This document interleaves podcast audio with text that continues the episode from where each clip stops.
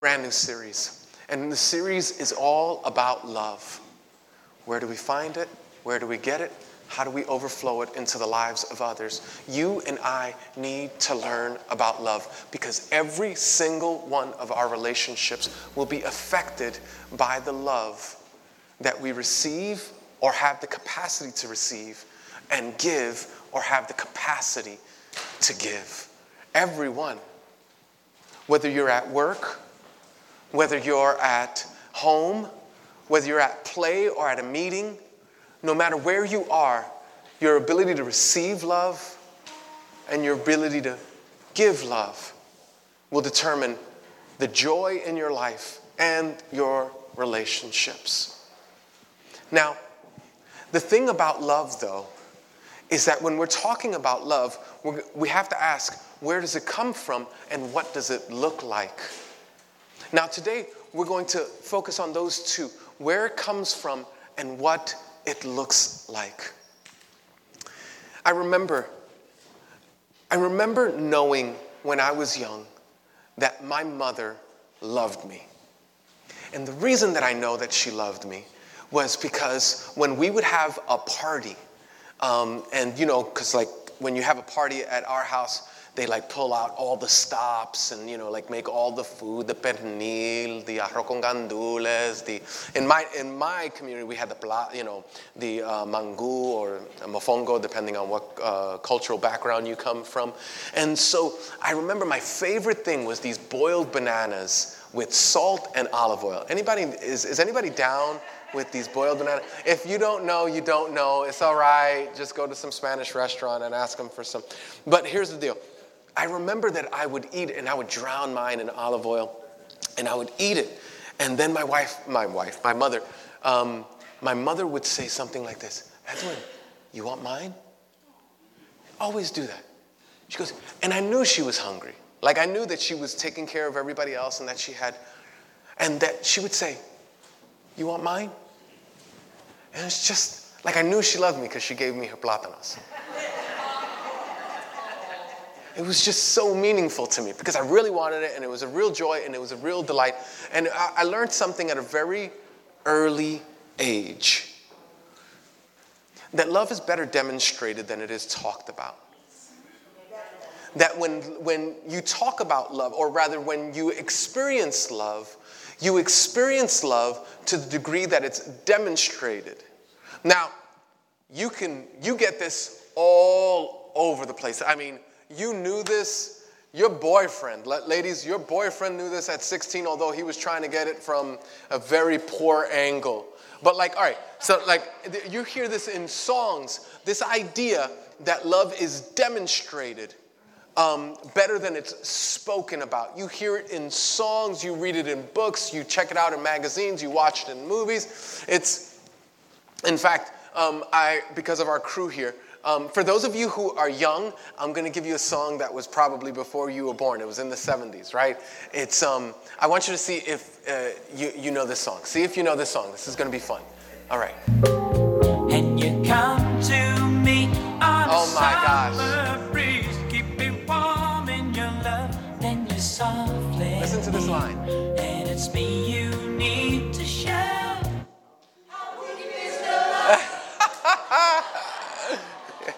Don't you wish they sang like this during worship service? Right? It's like, ugh, why don't they sing like that? Ugh. All right, but how deep is it? Like, but, it's, but there's this incredible line, and the entire song is dedicated to this concept, this principle. It's, but it's me you need to not tell.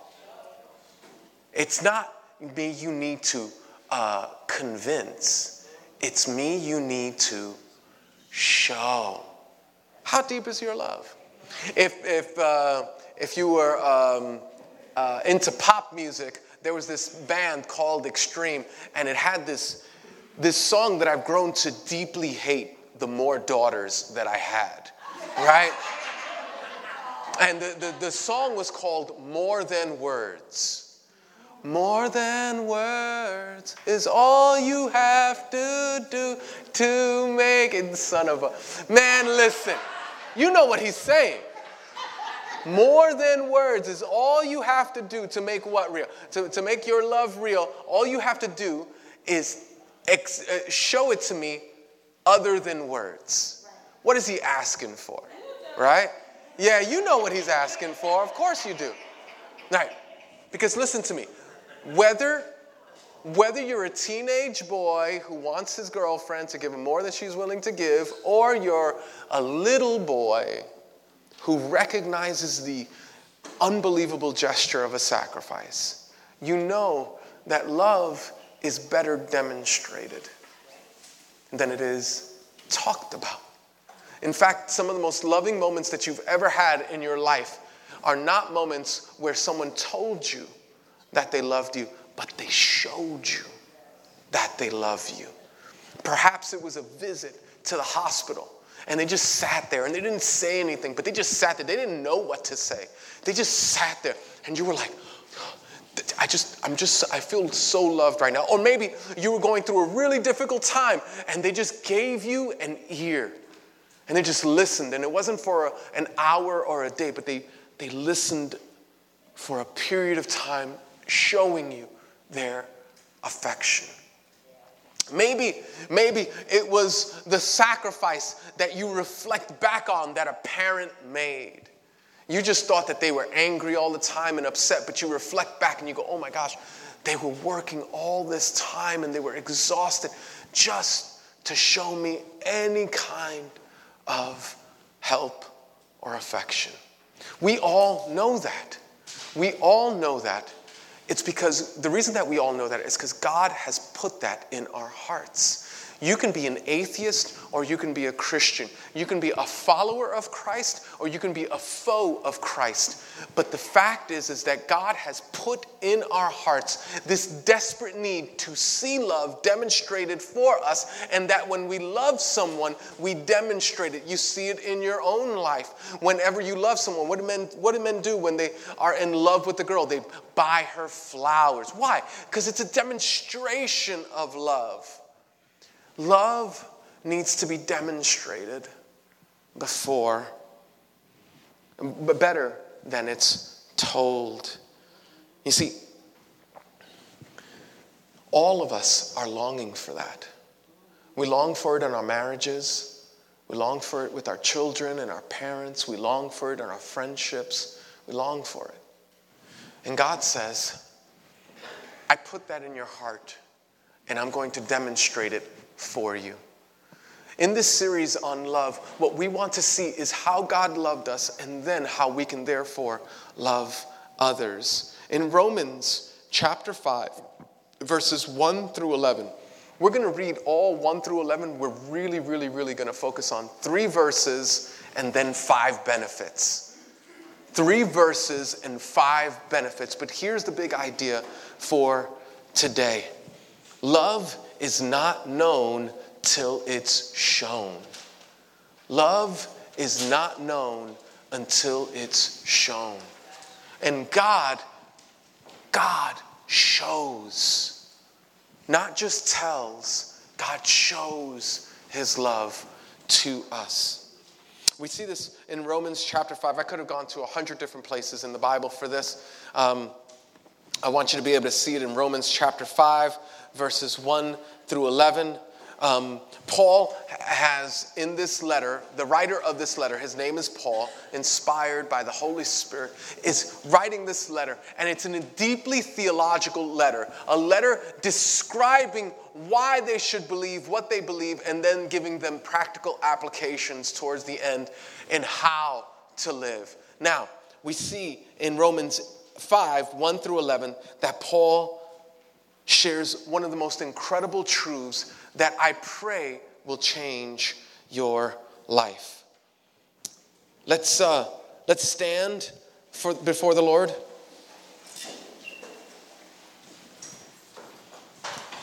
Okay.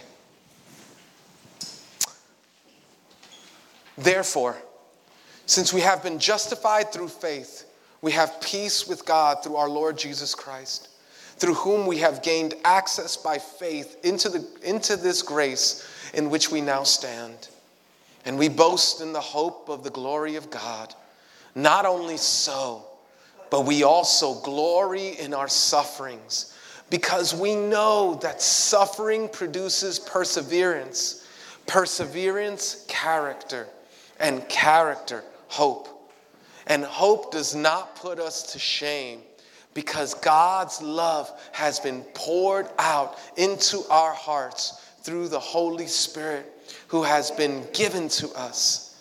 You see, at just the right time, when we were still powerless, Christ died for the ungodly. Very rarely will anyone die for a righteous person, though for a good person, someone might possibly dare to die. But God demonstrates his own love for us in this. While we were still sinners, Christ died for us. Pause. Just take that in. while we were enemies of God, Christ gave the greatest demonstration of love. Let's read on. Verse 9. Since we have now been justified by his blood, how much more shall we be saved from God's wrath through him? For if while we were God's enemies, we were reconciled to him through death of his son. How much more, having been reconciled, shall we be saved through his life? Not only is this so, but we also boast in God through our Lord Jesus Christ, through whom we have now received reconciliation. This is God's word. Please have a seat. Love is not known till it's shown. Love needs to be demonstrated in order for us to be moved by it. We are not moved by talk, even though it's sweet to hear someone say, I love you. It is powerful when it is demonstrated. But some of us don't have the capacity to see the demonstration. Some of us don't have the capacity to see the love that's being described here. I'm going to show it to you. I'm to try to illustrate it. I'm to try to maybe say a funny thing or two, but I'm telling you, you got to ask God to open your eyes to see this love because it's a love that no matter how eloquently I speak will pale in comparison to the actual love that God has demonstrated. You see, I am trying to tell you about something that was done. I am trying to make you know something that was already shown. And I want you to ask the Spirit of the living God to open your heart to this incredible affection that God has shown, not for you, like the Recovery House of Worship, this group of people here, but you, the person sitting in your seat, the person with all your brokenness the person with all your hangups, the person who was told, you know, that God will never love you or that you're going to be just like, and then fill in the blank, or the person who thinks that they're so broken that could, they could never receive God's love. In fact, you know you can't receive God's love, and you have proof. You have evidence. You have historical and reliable evidence that you go back to to prove to yourself that God cannot love you. I'm telling you, I struggle with this. I struggle with receiving the love of God, the love of God that is for you, the love of God that will not abandon you, the love of God that is better than life. One of my favorite authors, Brennan Manning, said it this way, and I'm going to try to say it as passionately as he would say it. Do you believe that the God of Jesus loves you beyond worthiness and unworthiness, beyond fidelity and infidelity, that He loves you in the morning sun and in the evening rain, that He loves you when your intellect denies it, your emotions refuse it, your whole being rejects it. Do you believe that God loves you without condition or reservation and loves you this moment as you are and not as you should? Be. Do you believe that? If you don't, I want you to ask God, give me, give me, give me Faith to believe that you love that radically. Listen to me. Listen. For the born winner, the one who succeeds at everything, listen to me. Your successes don't make God love you anymore. And for the born loser, your failures don't make him love you any less. He will pursue you with a stubborn, persistent love. You cannot dissuade him. He will not be turned back. He will pursue you with a love that cannot be denied. And I don't care what anybody else said. I don't care. Listen, what's your deal? I don't know. I got so many deals. It's a lot, right? I got a lot of deals. God can't love me. God can't love me because I have this same sex attraction that I've been wrestling with my whole life. God can't love me. I'm broken. God can't love me because I've sinned too deeply in order to be forgiven as much as He says. I mean, I've done things. Listen, we've shared this before. Can we talk? If you knew all about me, you might not want me to be your pastor. And I'm okay with that because I realize if I knew all about you, I might not want you to be my parishioner. But here's what we know God knows all about us, and He invites us. He petitions us, He draws us, He lets nothing stop Him from loving us deeply. How deep is your love? How deep is your love? I really need to know. God's answer is this. You see, at just the right time, verse 6, at just the right time, at just the right time, when all that God had said came about, when all the things that were setting up from history all convened at the appropriate moment at just the right time. And not only at just that right time, but in this moment, at just the right time, you couldn't receive God's love. You couldn't hear of the love of Christ. You wouldn't even be caught dead in a church gathering up until this moment, but you've had enough pain and sorrow. You've had enough setbacks and, and, and been hurt enough that perhaps you're right now opened up like you never were before, but at just the right time when we were still powerless. God's love is not coming to you because you have somehow made it 90% of the way and then God will make it 10% of the way the idea that you are loved by God because of anything that you have done is a lie from the pit of hell. Because if you've done something to earn God's love, you can do something to lose God's love. God says, I'll have nothing of it. I love you because I love you. I love you because I pursue you. I love you because my love is that grand, and your grimy is no match for my grace. Your left turns is no match for God's love. He will pursue you. You go, but no, but God hates me. You know, God hates me. He hates people like me. He hates people who've done what I've done. He hates people who are what I are. He hates me. No. No, you're not listening. How deep is your love? How deep is your love? I really need to know. You see, at just the right time, when we were still powerless, when you see the word we, would you just insert your name?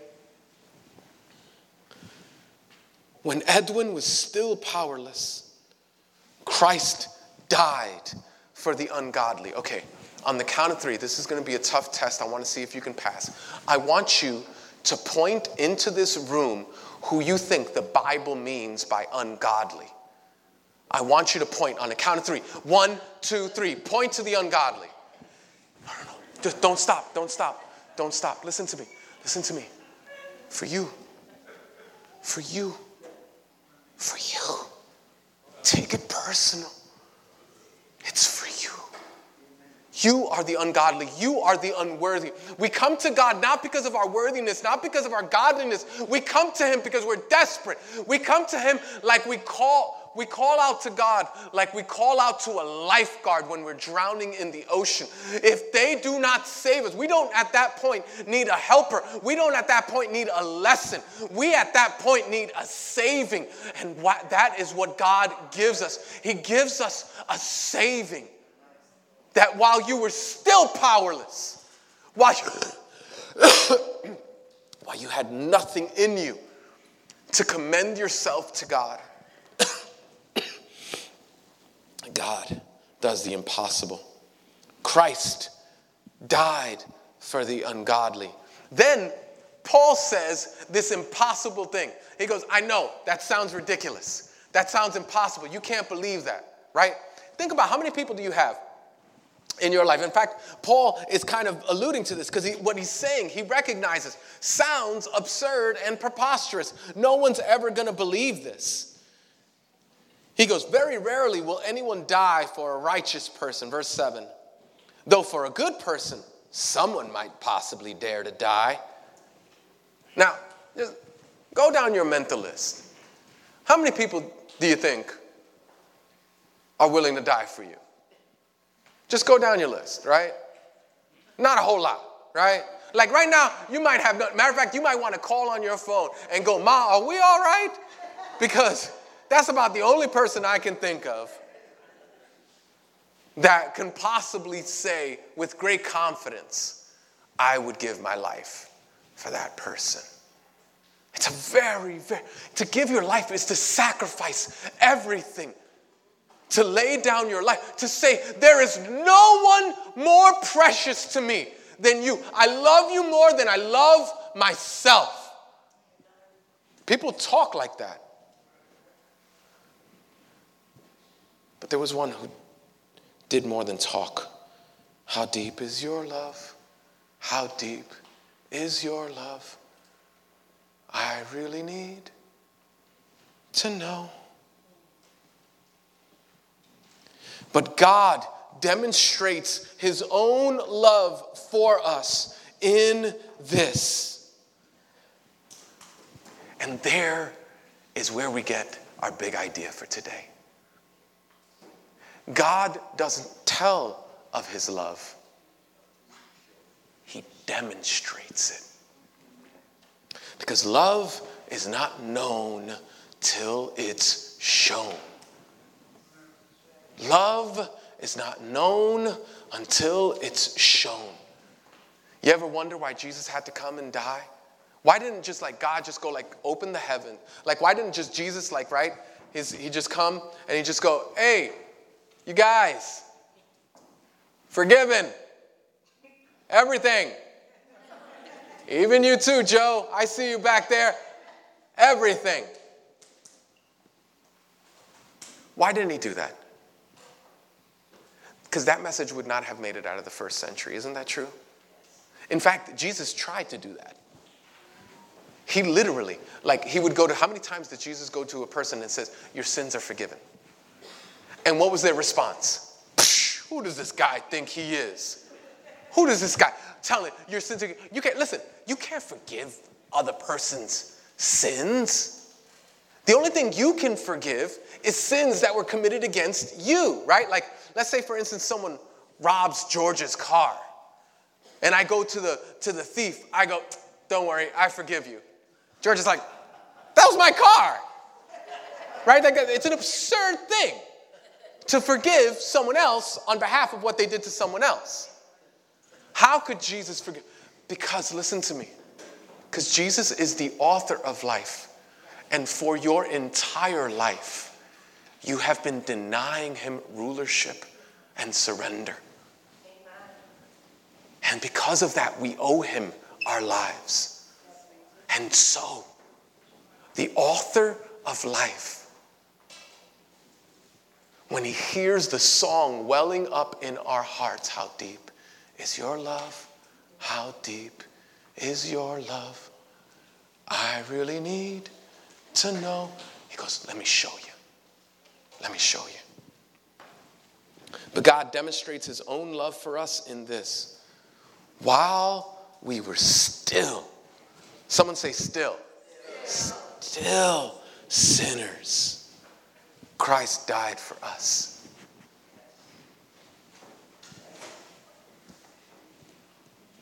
I don't know. Like, if that doesn't stir you, I don't know how to make this real for you. That while you were, listen, while you were shaking your fists at God, any fist shakers? I've shaken my fist at God. While you were cursing his name, he's like, nothing you say will deter me. I will love you till the end. There's nothing, nothing, nothing you can do to stop me from showing you, demonstrating to you my love. How deep is your love? How deep is your love? I really need to know that while you were enemies of Christ, while you ran from Him, while you did your own thing, while you told everyone that you needed nothing, that you were spirit, you're not a religious person, you're spiritual. While you were disfrutando, how do you say that in English? While you were enjo- enjoying, while you were enjoying the benefits of God's grace, the breath. Everybody take a deep breath right now. One, two, three. That's a breath given to you by God while you were enjoying the breath that God had given you. You were doing it in a way that was rebellious, and you said, I want nothing to do with you. God demonstrates his love that while you were yet sinners, Christ died. I have here five benefits that you get. I,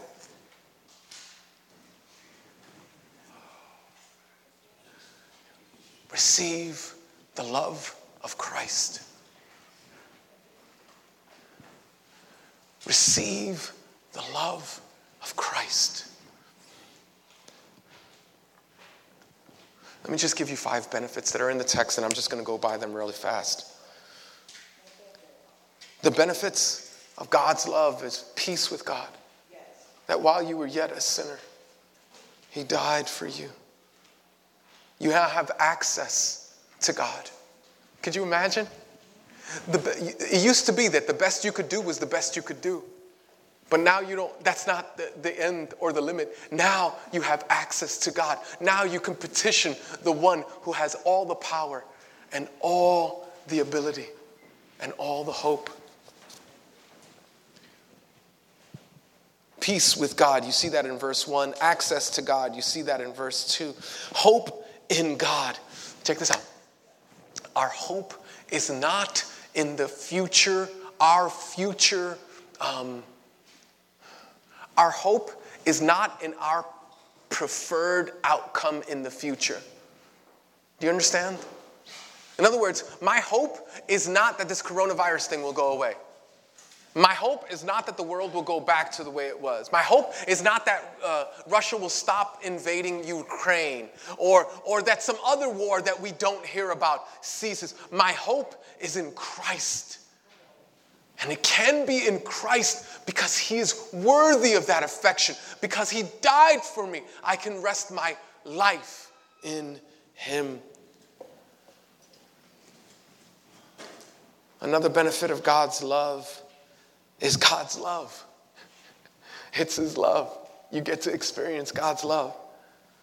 And then, that's in verse 5, and then also get God's Spirit, the Holy Spirit, to indwell us. This is incredible. But you got to receive it. You got to receive it. So, I occasionally watch movies. When I do, it's usually relational, like my children will ask me, hey, let's go to a movie or something like that. I almost never watch horror movies. I just, I've, ex- I don't know about you, I've experienced enough horror in my life. I don't need to, I don't need to pay to watch that. Like, you know, you want to be scared? Let me tell you some, let me tell you how I grew up. like, I can tell you stories. I'm not, I'm not interested in horror movies, but my daughter uh, was, um, my daughter, I know, was, is in love with, I think his name is John Krasinski. Um, yeah, she goes, yeah, that's right. Yeah, no, that's, I know that's right. Yeah, um, yeah, that's great. Um, and, and there was a movie, it was called, uh, I believe it was called The Silent Place or The Quiet Place. And Quiet, Quiet Place, thank you. And in the, in the movie The Quiet Place, it's this, um, it's this incredibly dramatic, it was actually a very powerful movie.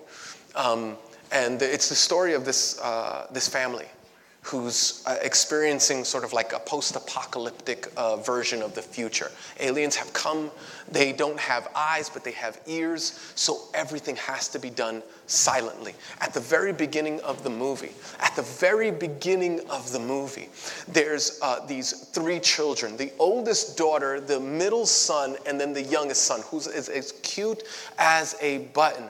The boy wants this plane, this toy plane. They walk into town. As they get into town, by the way, spoiler alerts. Um, uh, sorry, if you want to watch the uh, movie, I'm going to mess it all up for you right now.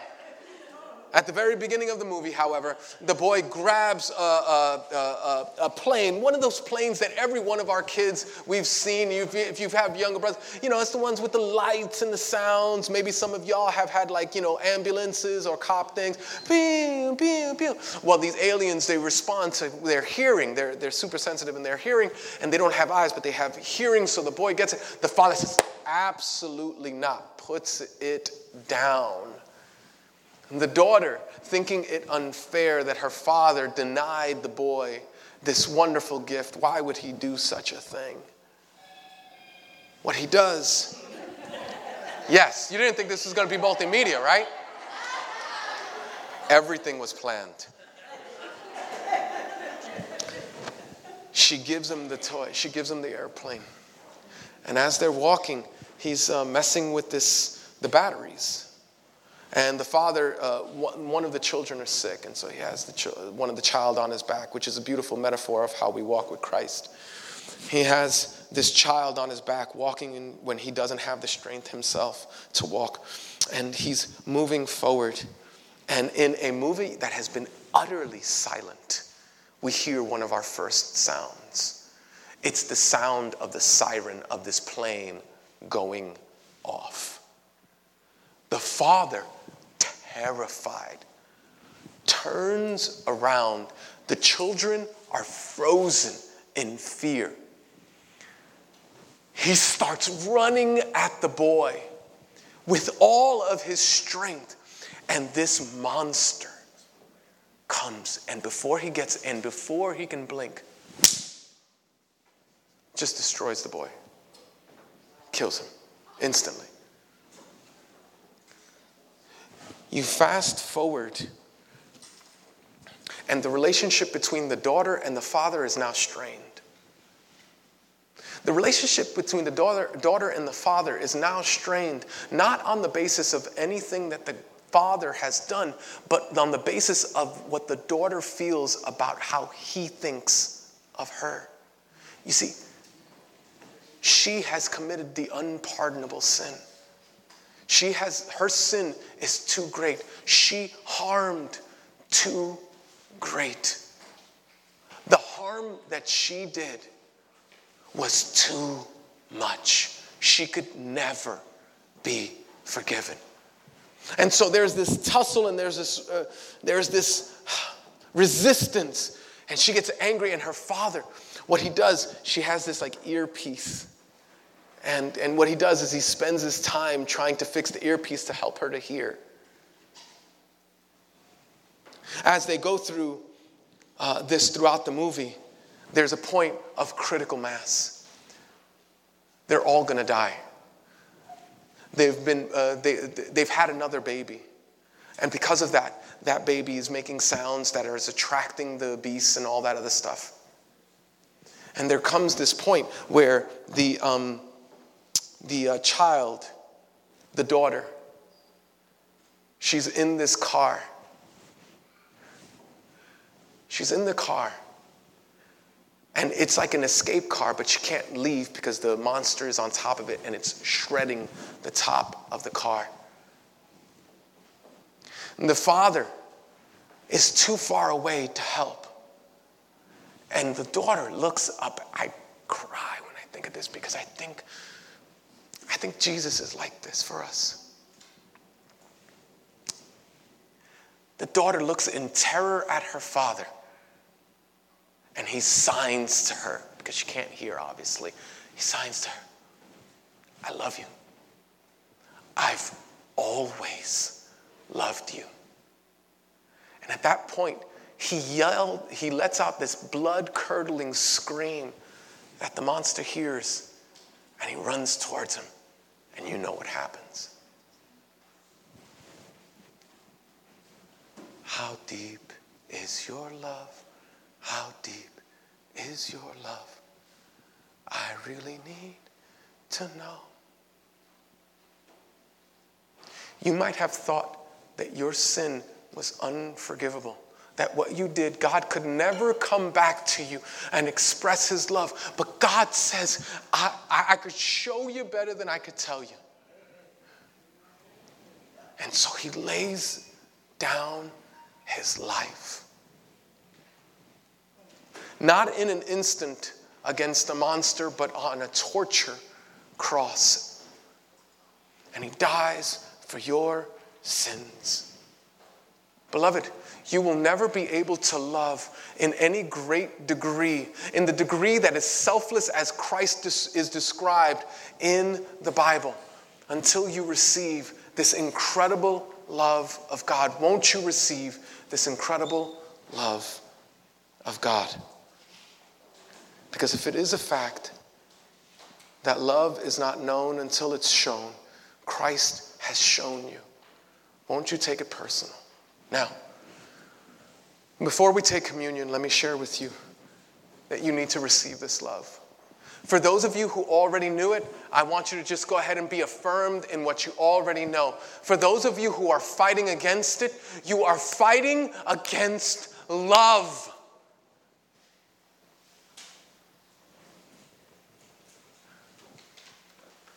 Why are you fighting against love?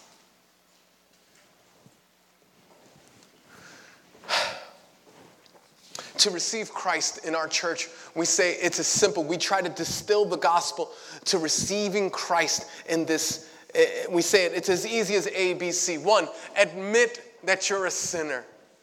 Just believe what God, admit that Jesus is right about you.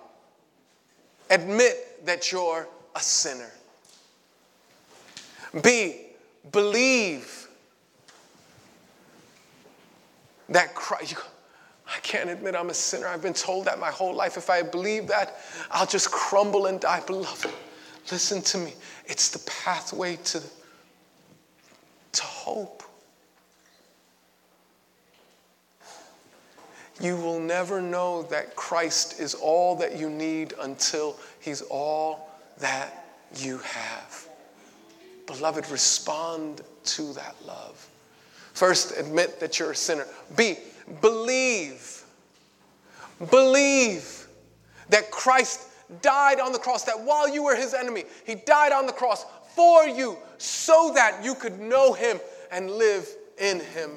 Believe that his death on the cross is sufficient for your grimy, for your guilty, for your shame. Believe that. Nothing you can do to earn it. He's earned it for you. A, admit. B, believe. Say that with me. A, admit. B, believe. C, commit. Commit your body to Christ and commit to the body of Christ. Let me explain both of those. Say, God, listen, I admit that I'm a sinner. And, and don't just say, I admit that I'm a sinner, but just let your mind go over those sins that you think that nobody could forgive you for. Or that God can't forgive you for. Let your mind wander and go, God, can you forgive me for that? And you just hear him say, Yes. Because all you're doing when you're asking that is how deep is your love? How deep is your love? I really need to, yes, my love is that deep. My love is that deep. You commit, you admit it, you believe that his death is sufficient for your forgiveness. And see, you commit your body. God, whatever you want my body to do, that's what I want to do. God, wherever you want my body to go, that's where I want to go. Whatever you want my body to say, that's what I want my body to say. The way where you want my body to serve or, or, or sit or I just want to, it's just my body is yours, God. You be the boss of my body. So you commit your body to Christ and you commit to the body of Christ. In the Bible, the church community is called the body of Christ. The reason it is, is because we are his, among other things, we are his hands and feet on this earth. And so we need each other because you see stuff in me that I really need to change. And if I don't have your eyes, my heart and my life will not be conformed into the likeness of Christ. We need each other. It's why we gather together. We're not having a service, we are building a life as we come here Sunday after Sunday, being transformed and renewed into the image of Christ. Commit your body to Christ, commit to the body of Christ, that we might do this together. Beloved, come to Christ. Receive Him now. Don't wait. Now, if you want, you can do that right now. Just go, God. I want to receive you. I want to turn my back on sin. I admit what you say about me is true. Teach me what that means. I want to believe you. I believe that you died for my sins. And I want to commit my body and commit to this body. You can do that right now. Be specific when you confess your sins. Now, if you want to do that, you can have well, you can do that right now. Don't let me stop you.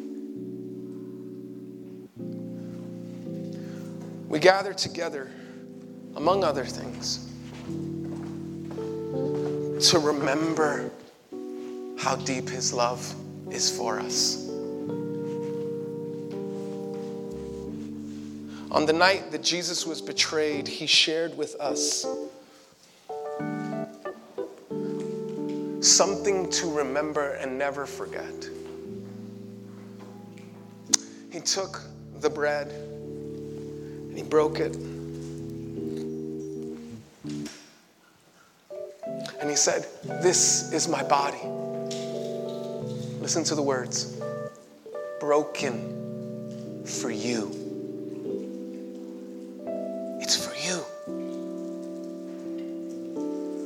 Deep is your love? My body was broken for you.